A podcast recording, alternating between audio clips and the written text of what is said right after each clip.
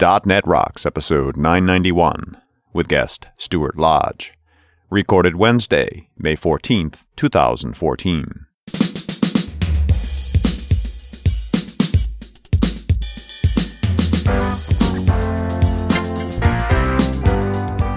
Hey, hey, hey!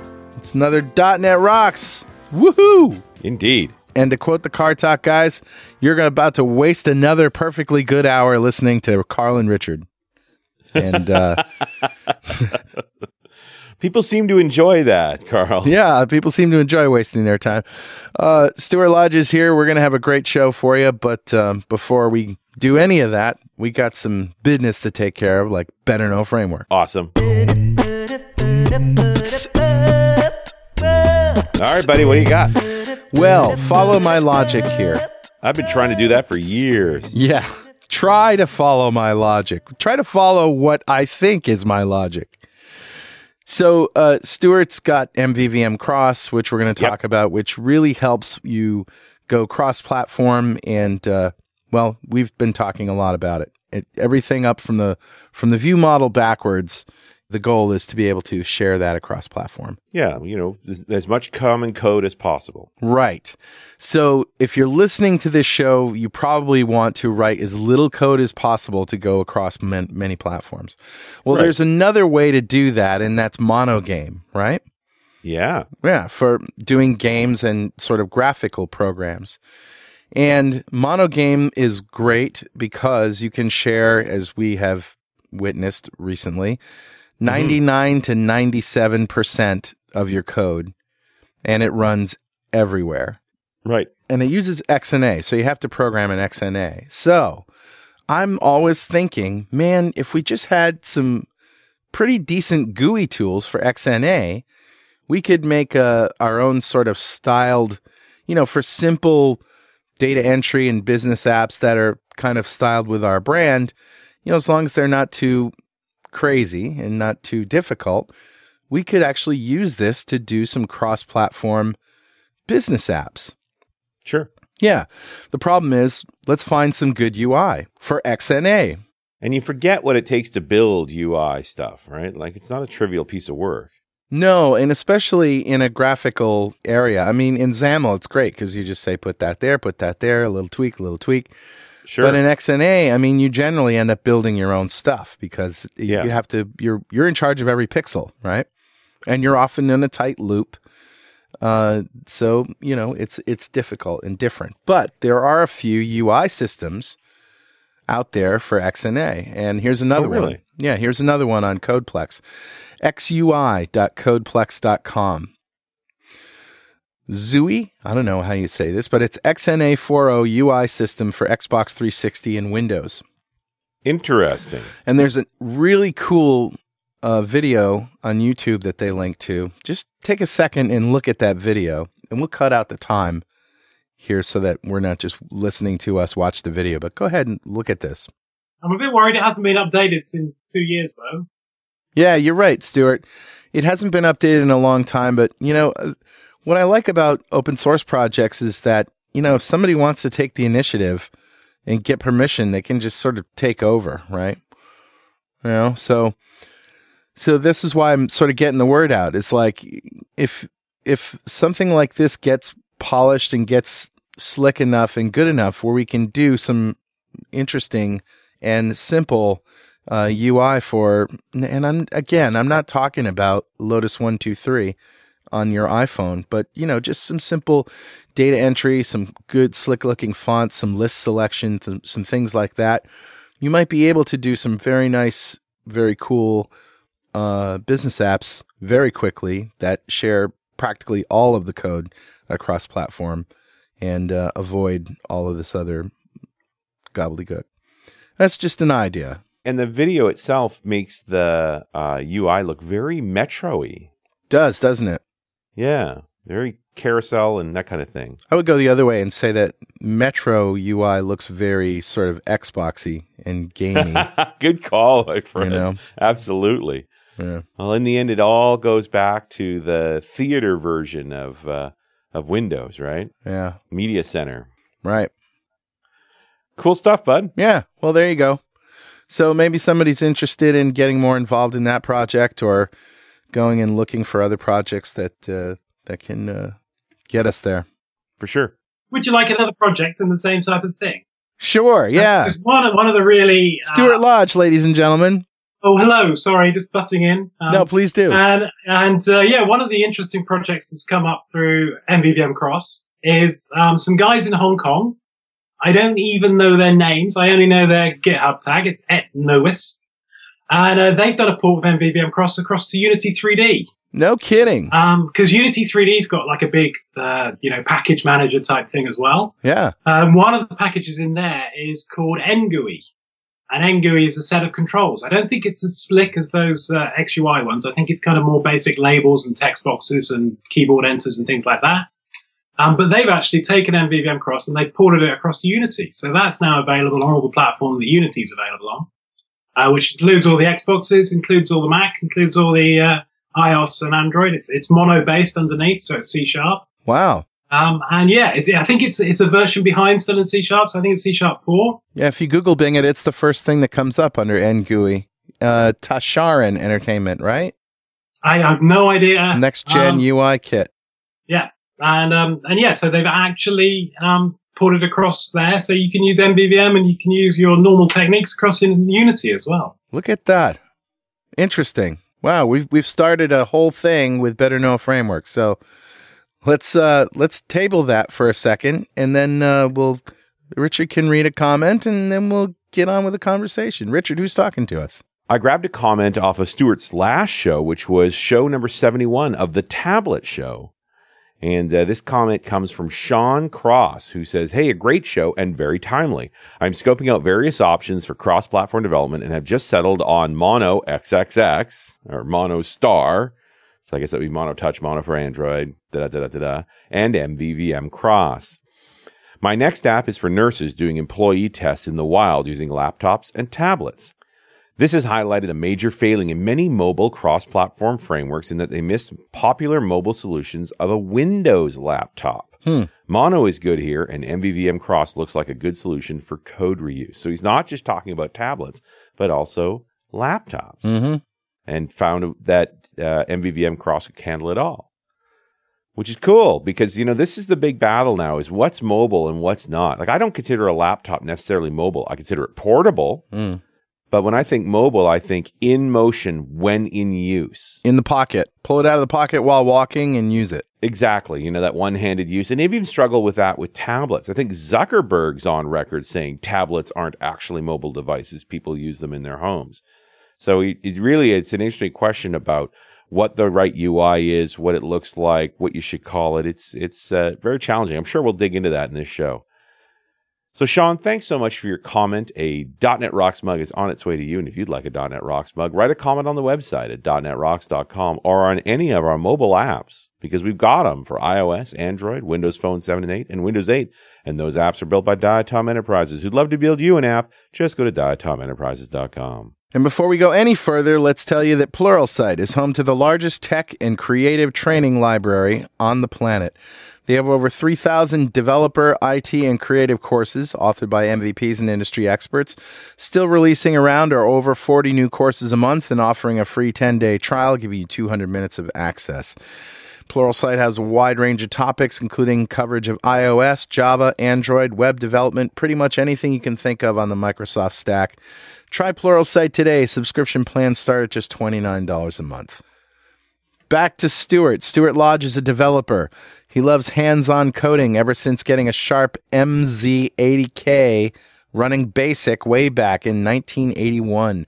Over the last three years, he's worked as an independent developer and has led the MVVM Cross project, helping developers share code and build better Windows and Xamarin apps. Always writing code, always learning lots.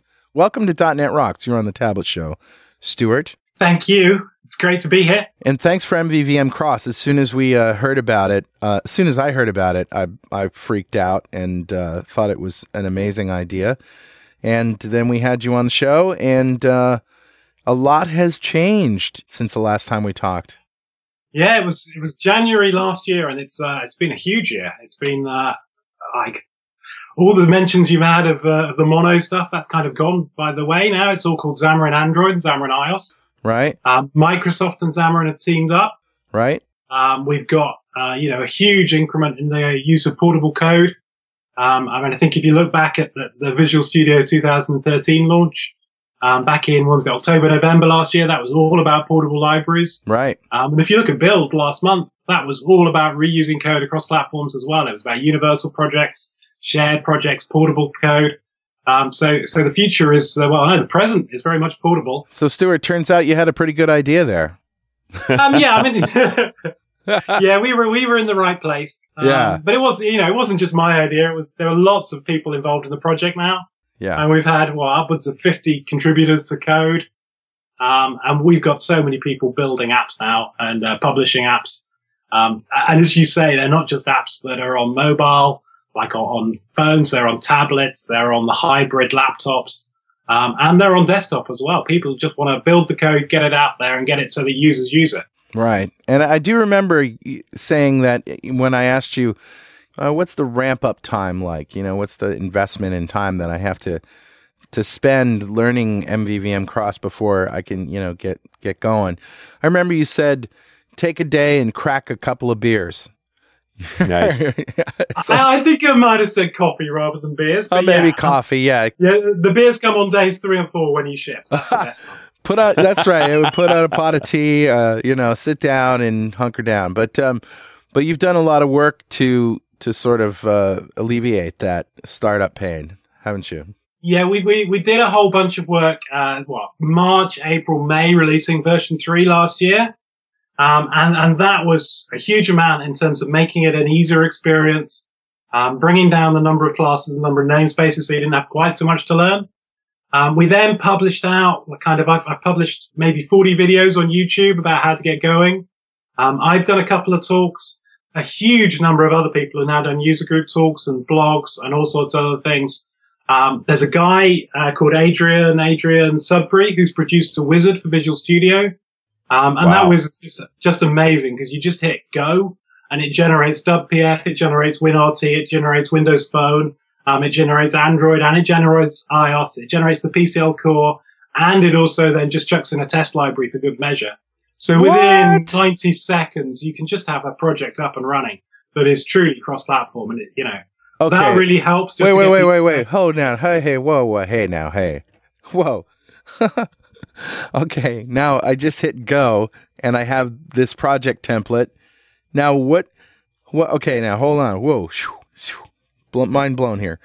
Deep What- breaths. Yeah. Deep breaths. Once I have this project template that's true, truly cr- cross platform, do I have a view model for every platform and then uh, and then all, everything back from that is code. So, so yeah, what it does is it actually generates the one core PCL library, which has got a view model and a service in it. All right. Um, it's also got the kind of boot code in there, so it boots up if you've got back end things that need to talk to servers or to a local database or whatever. Okay. It talks to all of those, um, and it sets that up as the PCL shared project. right. Um, then the first thing you should really look at, because everyone does, right, is the test project that goes with it. Right. Um, and that just kind of has a couple of tests on the view model. And then on top of that, for every platform, for WPF, WinPhone, WinRT, etc., um, it builds a UI project. So it builds a native UI in XAML or in AXML for Android or in UIKit for iOS, and it links that to the view model it's created. Um, and it's just a really quick way to get up and started um, on all those platforms. And it, it's got minimal code in there so that you can then start writing. So, you know, it's not a full Okay. like, you know, if you've ever run like a uh, one of the old WinForms projects, which uh, or Web Forms projects, which brings you up all sorts of pages, you then have to delete. Um, you don't want all those things in your project to start with. right. Um, so you know, it's just got one view which you can then you know delete or, or continue with as you want to. Um, and, and it's a really awesome thing that somebody from the community just decided to produce. yeah. Um, and, and they made it, you know, and it's not easy integrating with the Visual Studio APIs sometimes. Um, they've been built up over 20 years or whatever. Um, So- so put that together. I have so many questions here. This is amazing. Um, you you talked about UI projects in Visual Studio. What's the current state of that? Like you said, there's an Android project in Visual Studio, which is uh, Android UI, and iOS UI. You still have to have a Mac to compile an iOS app, don't you? Yeah, so for Android, you, you can work 100% on your PC. There's no worries about that. Right, because it's just Java. Yeah, the, the Android SDK gets installed. The Xamarin tools do an amazing job of the installation for, for everything. If you just download their one installer, it'll make sure everything gets installed. hmm Um, and uh, um, for iOS, though, the, the uh, Apple terms and conditions mean that you're supposed to have, or you always should have, a Mac for every developer. And all of the tools don't run without a Mac anyway, so you kind of need them in the background um, so that you can deploy and test on the simulator and test on a real iOS device connected to your Mac as well. Okay, so you if you get a Mac Mini or something like that and just connect it to your network, uh, Yeah. you just have to have network access to it, right? Yeah, a load of people work with Mac Minis because they're only sort of whatever four hundred dollars. hmm Um, quite a few people as well work on uh, Mac desktops, uh, Mhm. Mac laptops, where they install, um, you know, uh, what's it called, Parallels, Mhm. um, and that they install Windows within Parallels, and that means they don't even have to switch keyboard or anything; they can just use it straight away. Um, and the people who've got that up and running really slickly, it's just a an easy development experience for them because you know Windows just kind of overlap on the screen and it's fine. So let's find a, um, a a URL to this wizard and put that on our page. Okay, That sounds mind blowingly life changing with MVVM Cross and Xamarin. cool. We'll definitely get that on. What a cocktail! Yeah. Woo! Um, so beyond that, like as I say, I've I've recorded a few videos, um, but also just the the amount, the sheer quantity of people who've gone out there and blogged about it, or who've um, produced um, you know user group sessions. Mhm. I think actually the guy you mentioned from from the start, Sean Cross, hmm if he's the guy I'm thinking of, I think he's in New Zealand, and he produced a really um, epic sample that he put together. And I think he talks now. Where was his user group? Maybe Hawke's Bay in New Zealand. Um, and so that's worth digging out as well. His slides from that talk um, and his sample's really good. Okay. Um, but there are so many others. I mean, across the US, there there have been you know people like um, John Douglas, uh, Rob uh, Gibbons has done things. Um, we've had you know oh, there's so many. They're all MVPs and things. People like Andrew Strickland has, has done talks. I think yeah. um, there's a guy called Mr. DOS, Jeremy Ellis, and he put together a um, a medical networking enterprise app as a sample, and he did a talk on it. It's just it's, it's a really good sample. Um, you know, you, can browse the code on GitHub, you can download it if you need to. Um, but just as getting started, it's ideal because it, you know, it's real work. It's what everyone wants to build and Sure. being asked at work. Um, uh, beyond the US as well, like I think there's a, a cluster of people in Spain who've really done a huge amount of good work.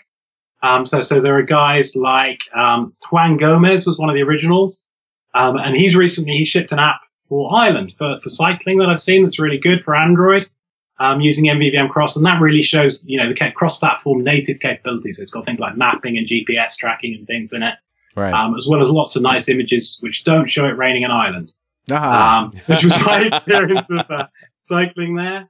Um, we've had, um, as well as that in, in Spain, um, I think guys like Luis Pavon have done some uh, some really good samples and talks. Um, that you know they've done. Uh, I think he's done an app. What was his app? His app was uh, a metro planner, I think, for Spain, for Madrid, maybe. Mhm. So you know it tracks trains and, and when you should go down to the station to catch. Hmm. Um, there are so many people who've done really good talks and demos out there. Um, I really feel guilty now. I should be saying thanks to all of them. it's like the Academy Awards. Yeah, it's not just um, you know I've- I've mentioned um, the US there. I mentioned Spain. In France, we've got a whole um, bunch of users who've done really good stuff. So um, there's a, again an MVP called Olivier Dehan, and he's produced some videos um, which again show how to get up and running. Um, and he, he, I think, doesn't have a Mac, so he's only done that in an, only done that in Android, in, in WinRT, and Windows Phone. But that's still epic in terms of showing these things off. And he's also, I think, he's taken an existing, you know, 90 uh, 2009 Silverlight app and shown how that code can be reused across because you know Oh, it's the same principles underneath, um, but pushing it forwards.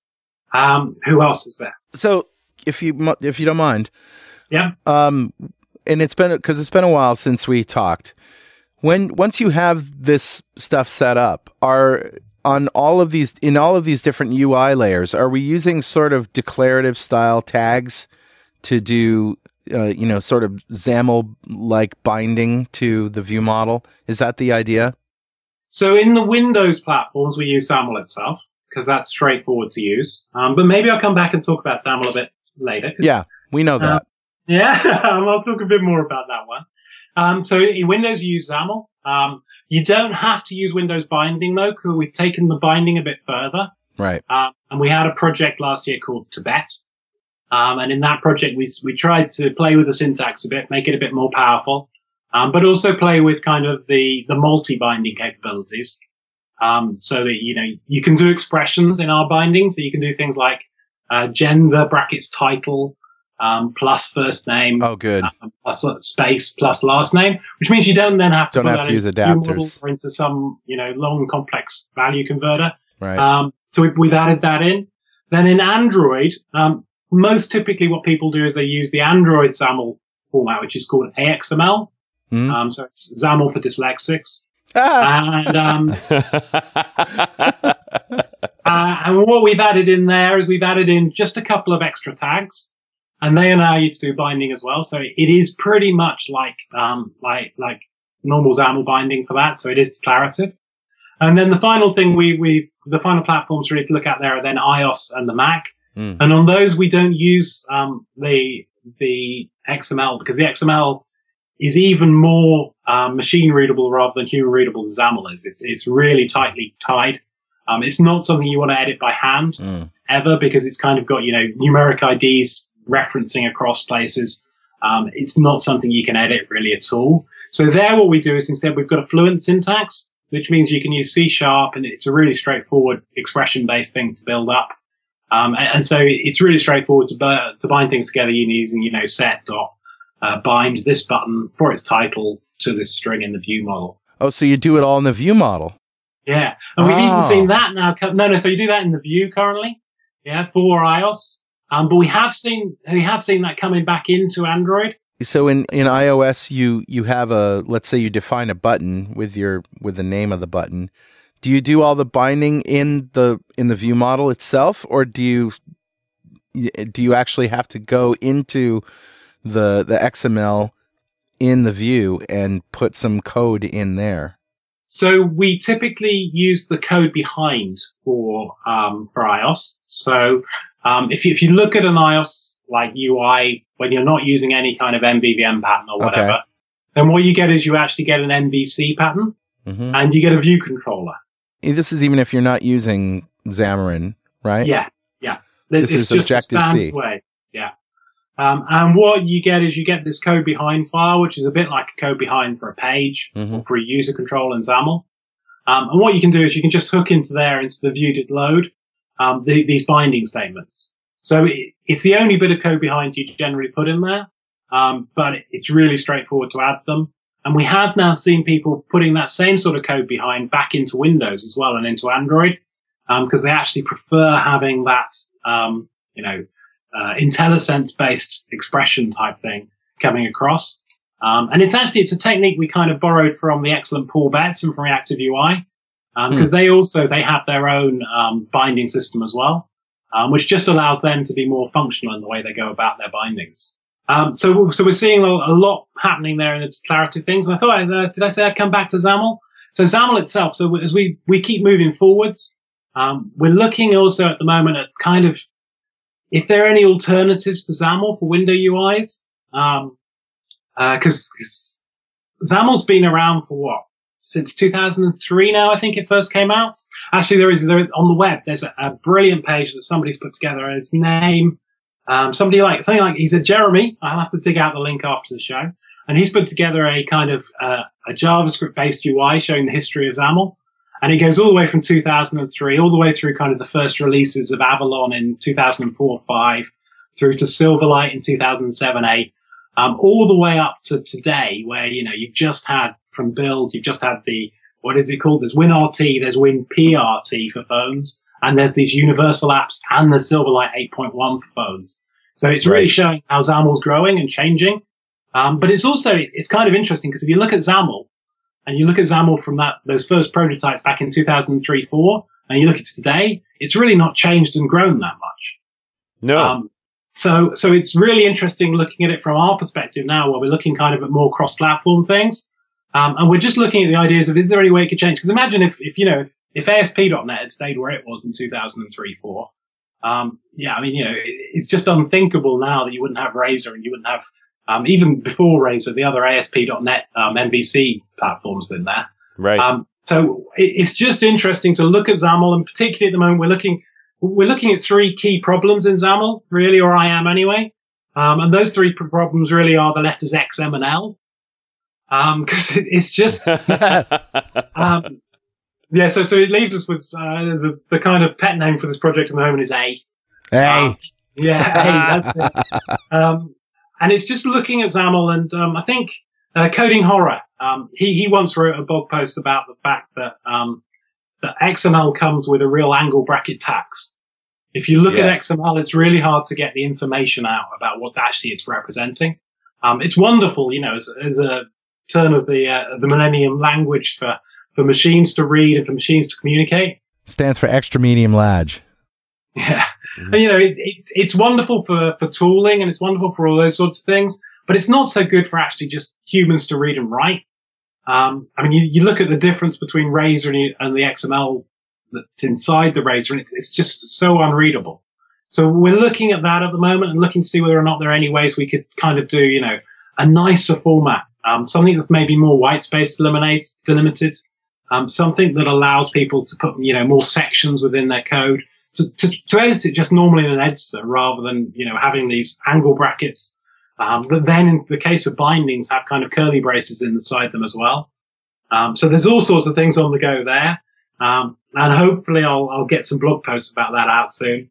Um, you know, it, it's all about, um, I mean, kind of too many buzzwords, but Yeah. it's all about moving from, um, you know, where we are at the moment, which is declarative programming and seeing if we can become a bit more DSL, a bit more language orientated programming or grammar orientated programming, Yeah. um, and get people out there building more awesome things. Yep. Hey, Richard, yeah, buddy. you know what time it is? It must be that happy time again. You know it. It's time to press the Make Me an App Wizard button and produce an MVVM cross cross platform sample app with a button that you press that sends a thank you message to everyone who's ever written an MVVM cross cross platform sample app. On all the platforms. I'm feeling guilty about all the people I haven't said thank you to now. Um, Nice. There are so many of them. That's actually time, Richard, to give away a Telerik DevCraft Complete collection to one lucky member of the .NET Rocks fan club. But first, let's talk about the Telerik platform. Create compelling app experiences across any screen with the Telerik platform. Telerik's end-to-end platform uniquely combines industry-leading UI tools with cloud services to simplify the entire app development lifecycle. Telerik offers everything .NET developers need to build quality apps faster. Try it for free at telerik.com slash platform. All right, buddy. Who's our winner? Today's winner is Bikesh Vyadya from the UK. Oh, congratulations, sir. Golf clap for you. Golf clap for Bikesh. He just won the Telerik DevCraft Complete Collection, just about everything Telerik does in one box. And uh, if you don't know what we're talking about, go to .netrocks.com, click on the big Get Free Stuff button, answer a few questions, and join the fan club. We have thousands of members all over the world. Every show we give away sponsor goodies like that. And every December, we give away $5,000 worth of stuff, technology, to one lucky member of the fan club. And we like to ask our guests, Stuart, if you had 5,000 US dollars to spend on technology right now, what would you buy? Oh, this is a tricky one. Right. Well, I'd have to buy another couple of bikes, um, or maybe one very expensive bike, because I really do quite enjoy my cycling. And uh, and you can never um, be too good looking or too well equipped. and um, that's stolen from Dilbert. Sorry. Um, but um, yeah, so it would have to be some really nice carbon bike. Um, um, and, and the more you spend, the lighter it gets, so the less you get for your money. Um, what else would I buy that's technology at the moment? The thing is, five thousand dollars is so much now for technology. It's, it used to be, you know, that a laptop was two thousand or whatever. Now you can get your top of the range laptops for for twelve hundred dollars. You can easily blow through five grand on a carbon fiber frame. Oh yes, uh, yeah, but I was Oh, hoping yeah. to get more. Um, so I'm gonna, yeah, I'd, I'd spend it on the bike and then maybe some new nice shiny laptop because my old one's beginning to stutter a bit. Um, I've just upgraded it for a terabyte SSD. um, but it's it's not enjoying Windows 8.1 at the moment, unfortunately. So uh, I may need to get a new one of those. Although, have you seen these carbon fiber rims for for bicycles? I think they they got no give to them. I, I think it'd be quite painful to ride on them. Um, no, well, they've got some they've got some stiffness in them, carbon fiber, so it's all right. But yeah, if you're going for deep rims, you've also got to watch out in the wind. I've heard because um, you'll get blown around a lot with with carbon fiber rims because they have more surface area. Yeah, if, if you've gone for deep rims, they've got a lot more surface, so a side um, wind will get you blown across the road. Um, I've also just bought a new wetsuit as well, um, which unfortunately is not to do with performance, but to do with uh, possibly attending too many conferences and things. Um, so I've, I've, grown up a size in my uh, wetsuit, um, but I'm looking forward to going back in open water as well. So uh, yeah, there's always more toys to play with technology. Oh yes, always more toys. I'm quite looking forward to, to new smartwatches, which are more sporty as well. Um, so far, the smartwatches have been a bit kind of bulky and ugly. Um, so I still got a smartwatch which is just for GPS. Um, but I'm looking forward to more and more there. Mm. Yeah, there's always more I can buy for the bike. Was that um, plugin, that wizard that you talked about for Visual Studio, was that Ninja Coder? Yeah, that's the one from Adrian. Yeah. Yeah, it's right on the main page for MVVM Cross. Yeah, yeah. Hey, Stuart, you know, you sort of flew past there in the first half this whole idea of uh, Silverlight's relationship uh, to MVVM Cross. Do you see folks actually able to take their old Silverlight apps and migrate them? Yeah, so we've seen a few people do that. Um, one of the one of the key contributors um, is actually uh, Thomas, who's better known as Cheesebaron online, um, and he's his company uh, Brüel and Kjær, who are Danish, and they do uh, noise detection stuff. So they've come from having a Silverlight website, which allows you to monitor, you know, noise around a port or an airport or a motorway type thing. Um, and they've gone from that to mobile apps. So they've actually taken the same C sharp and the same kind of structure they had of view models and things and taken those directly into mobile apps. So yeah, I've seen it happen. Um, obviously it still takes a talented engineer like Thomas to do it. Um, but it enables them to keep those code bases going together. So they're still building the Silverlight app as well. Um, so the Silverlight app's still out there. I don't know whether wow. or not they're still pushing that forwards. Um, obviously, Microsoft have not really. Uh, I mean, Silverlight is, is kind of more now WinRT. It's not really. Well, it's definitely not going forwards to platform. Right. Uh, and uh, we've also um, we are just on the cusp at the moment of actually stopping having any kind of conventional Silverlight support. We still have Silverlight for phone, um, but one of the changes that has come about as, as a part of the um, universal projects um, that Microsoft have just announced is that we have to now switch to the new reflection APIs um, yes. that came in in, in, in .NET 4.5, and those aren't available at all inside Silverlight. So uh, unfortunately, unless there is a Silverlight 6 um, or Silverlight 7 or whatever it is release around the corner, um, then I think we are going to have to abandon all of our Silverlight support um, and just keep going with, with kind of the new modern platforms. Yeah, and I was just thinking in terms of if you've got existing Silverlight code and you want to migrate it, this seems like a pretty painless migration. Oh, it is because Silverlight was always the the smallest profile of all the platforms because it was you know security constrained and things. So it was it's all, it's pretty straightforward to bring that across and put it into you know a new mobile app. Um, also, Silverlight apps were always designed to be one window, as it were um, because they were designed right. to fit inside the web browser. So, so really, those those user experiences that you always had in Silverlight, they tend to migrate pretty smoothly across into uh, into the the new mobile platforms. So here's something for you. Where where does it fall down? Is there anything on any particular platform that just can't go across platform? I mean, there's got to be stuff then you know that's iOS only, Android only where you start integrating with specific hardware, so if it's like iBeacons, um, which are only kind of officially supported on iOS, then you have to stay within those. Um, if there are specific, you know, Bluetooth APIs that are only on certain platforms, you have to stick to those platforms. Now, those ones are obvious, but are there any yeah. others that you might not think, oh my gosh, really? Like, you know, maybe like file access or something like that? So file access doesn't tend to be because we've also got, you know, really good SQLite type performance across all platforms now. And that's getting better all the time as well. People are building new plugins for Silverlight.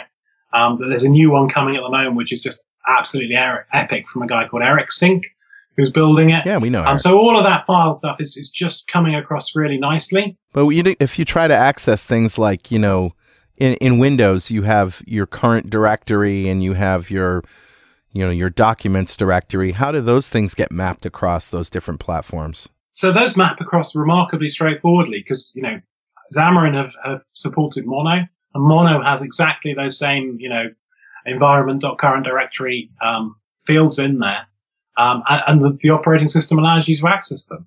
Obviously, there are differences. So, for example, on Windows Phone, you can't access files across different apps. On iOS, similarly, you have to start looking at, you know, can I share using um, using using links? Um, can I um, use URLs across apps in order to get um, data from one to another? Mm. Um, but generally, that's a you know it's a different type of application you're building. It's a bit like a Silverlight app. You never really had you know a file system to look at in a Silverlight app. Um, perhaps you looked at a back end file system using RIA or something like that. But generally, it wasn't what you were looking at. You weren't looking at a list of local files. Perhaps you were looking at a, uh Dropbox type folder list. Um, but it's not generally, you know, it's not the desktop experience that you get with Microsoft Word of file open and then, you know, look across all of my documents trying to find the thing you saved yesterday. Um, it, it's different in those type of things that you don't really need to look for those things. Um, other pain points are that there are different, you know, UI paradigms, as it were. You know, Windows Phone has a really strong identity of uh, hubs and pivots. Um, Yeah. iOS is more is really table based throughout its whole, and Android is well, it's it's still growing up in so many ways. Um, it- it's kind of a mix between the two, um, but it's it's getting a stronger identity all the time as Android 4.4 and comes along, um, and no doubt 4.5 next week, um, or whenever Google I/O is is coming through. Um, and you know, the layout there in terms of having action bars and shared UI is getting stronger and stronger in terms of what users expect from apps in Android. You don't think iOS 7 is looking more like uh, Windows uh, Phone? That, that it, it's more of the side scrolling model? I, I guess, you know, there's, there's the look, and then there's the question about uh, is the actual UI paradigm different?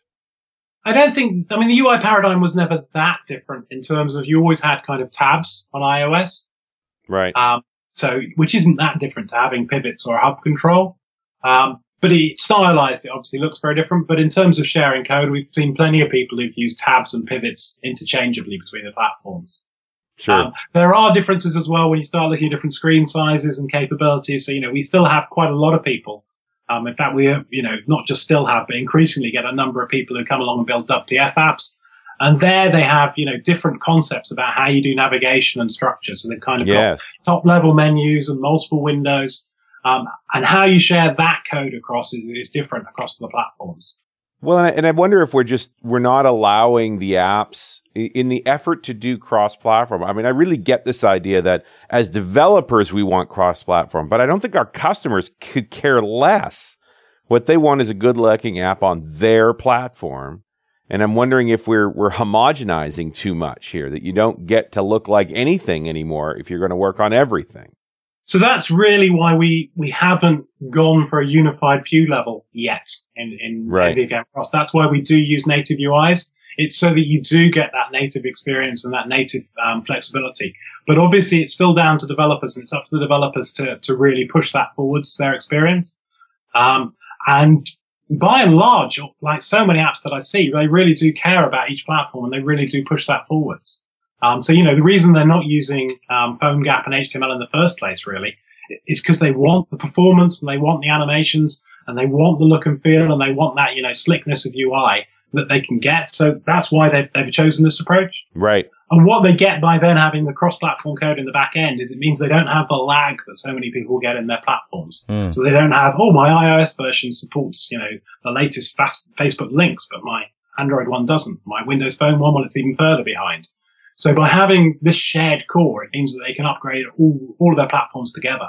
All the phones get the new version on the same day. Well, it, it's up to them how they schedule their times to that, but it at least gives them that capability to do it. Right. Um, and to, to make sure that, you know, they can QA all of them to the same level.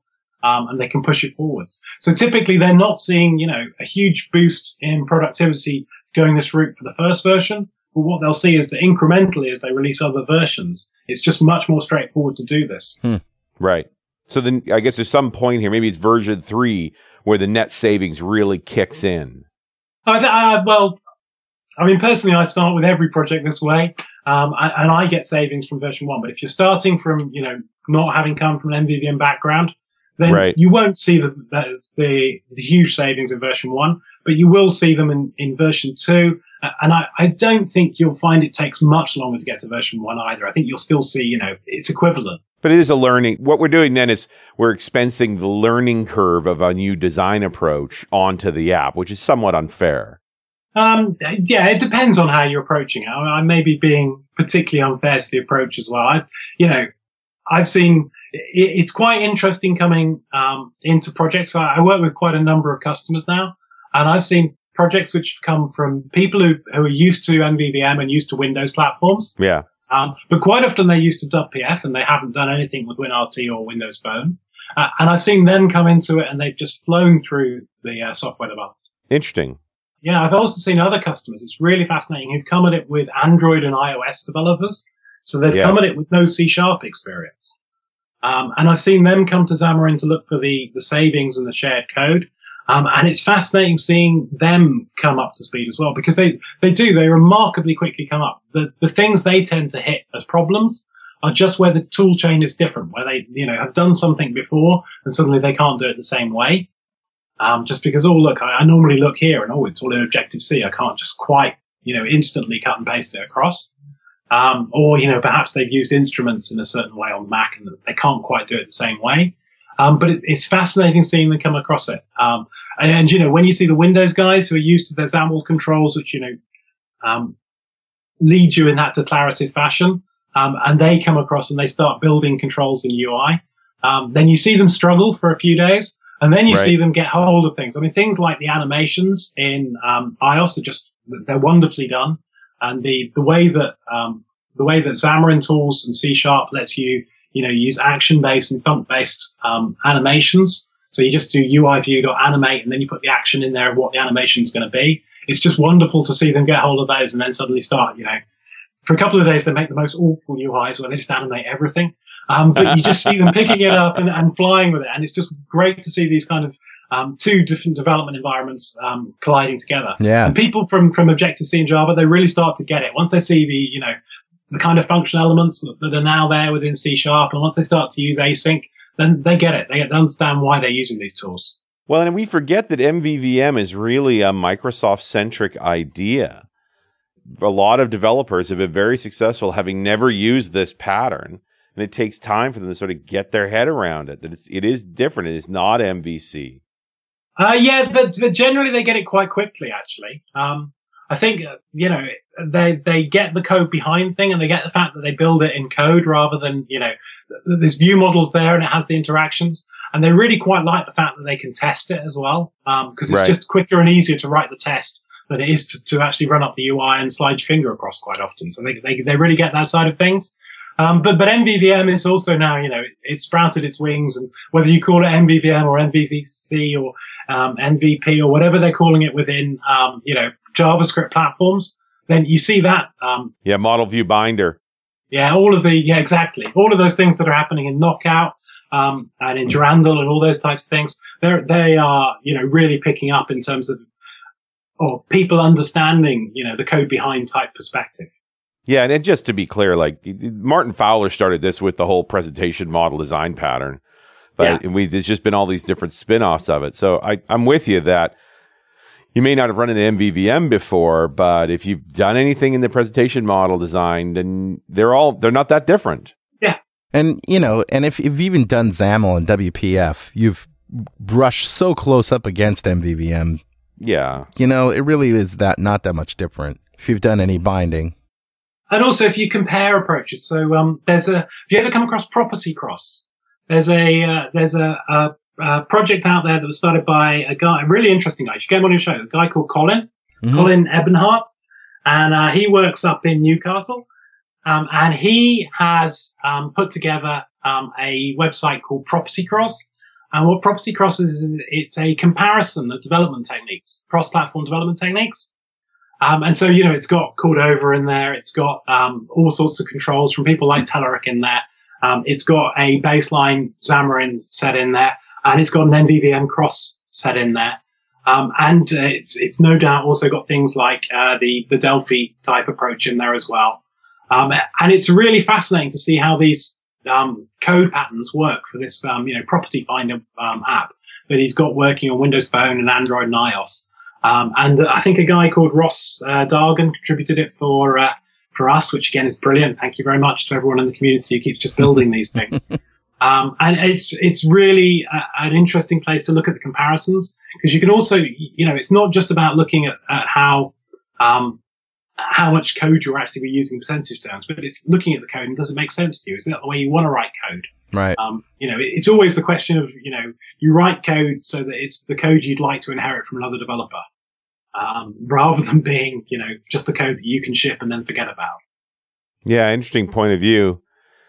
And in a lot of these design patterns, that's what this is about, that other people can actually look at this code and have a sense of what it's about and, and be willing to make changes to it with some confidence that they're not going to ruin things. Yeah, I mean, it, it, we all love writing code, and it's about enabling us to just go on and, and keep writing it. Well, and it's, you know, the nature of cross platform development is it was bad enough when you're just like, hey, will the other feature inside of this app work when I make a change to this feature? Now it's like, will the other feature work on those six other devices? Um, yeah, we we uh, we we have that pain still, um, and uh, it's not just the six other devices as well. You also get the different versions of them. Um, but yes. uh, the good news is that um, whilst it is painful, you do get to play with a lot of toys.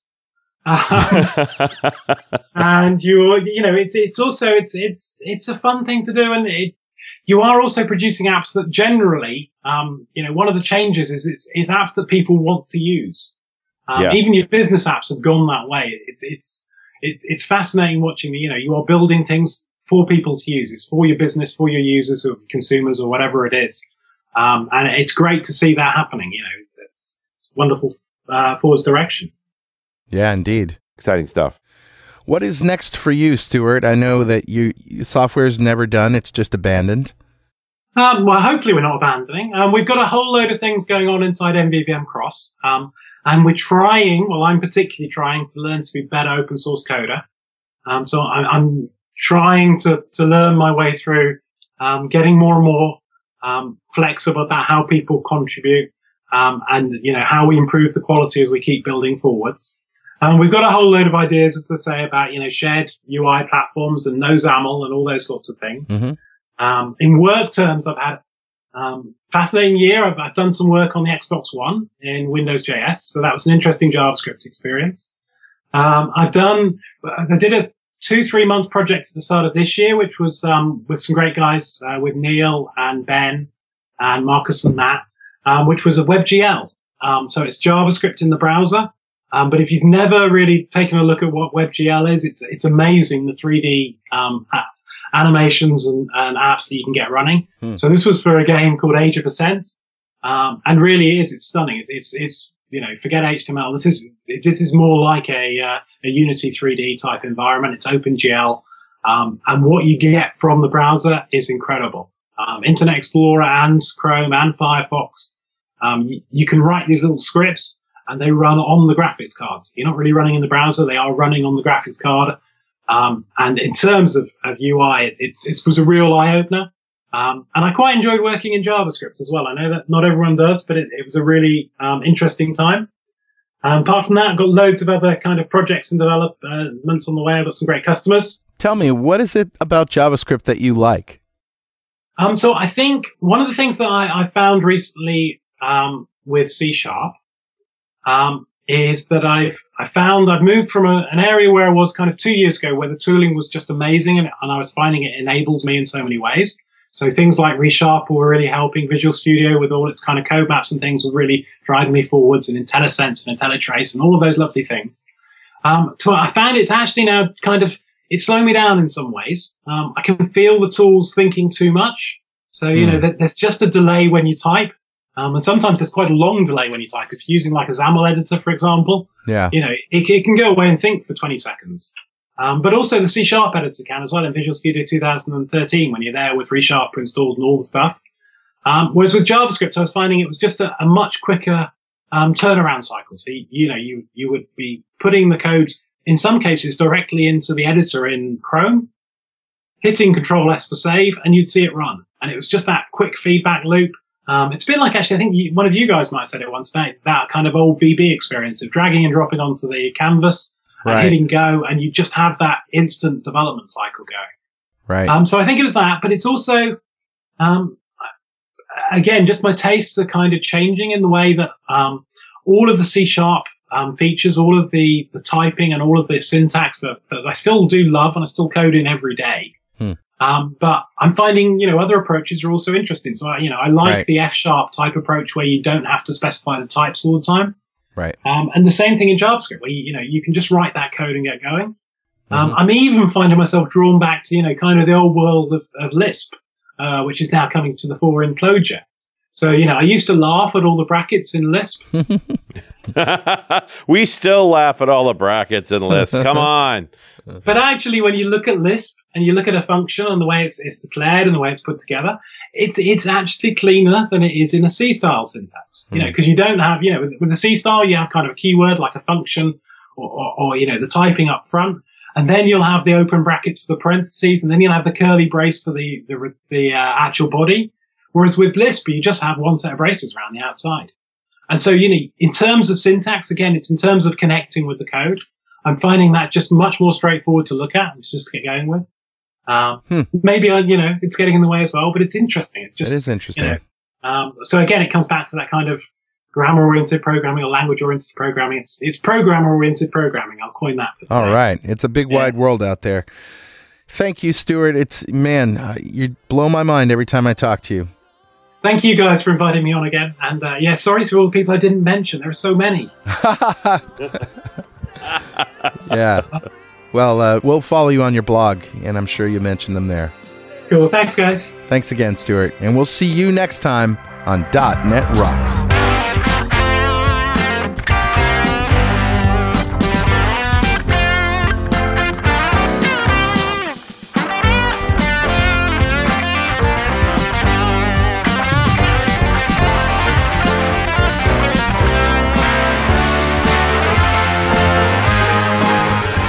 .NET Rocks is brought to you by Franklins.Net and produced by Pwop Studios, a full-service audio, video, and post-production facility located physically in New London, Connecticut, and of course in the cloud.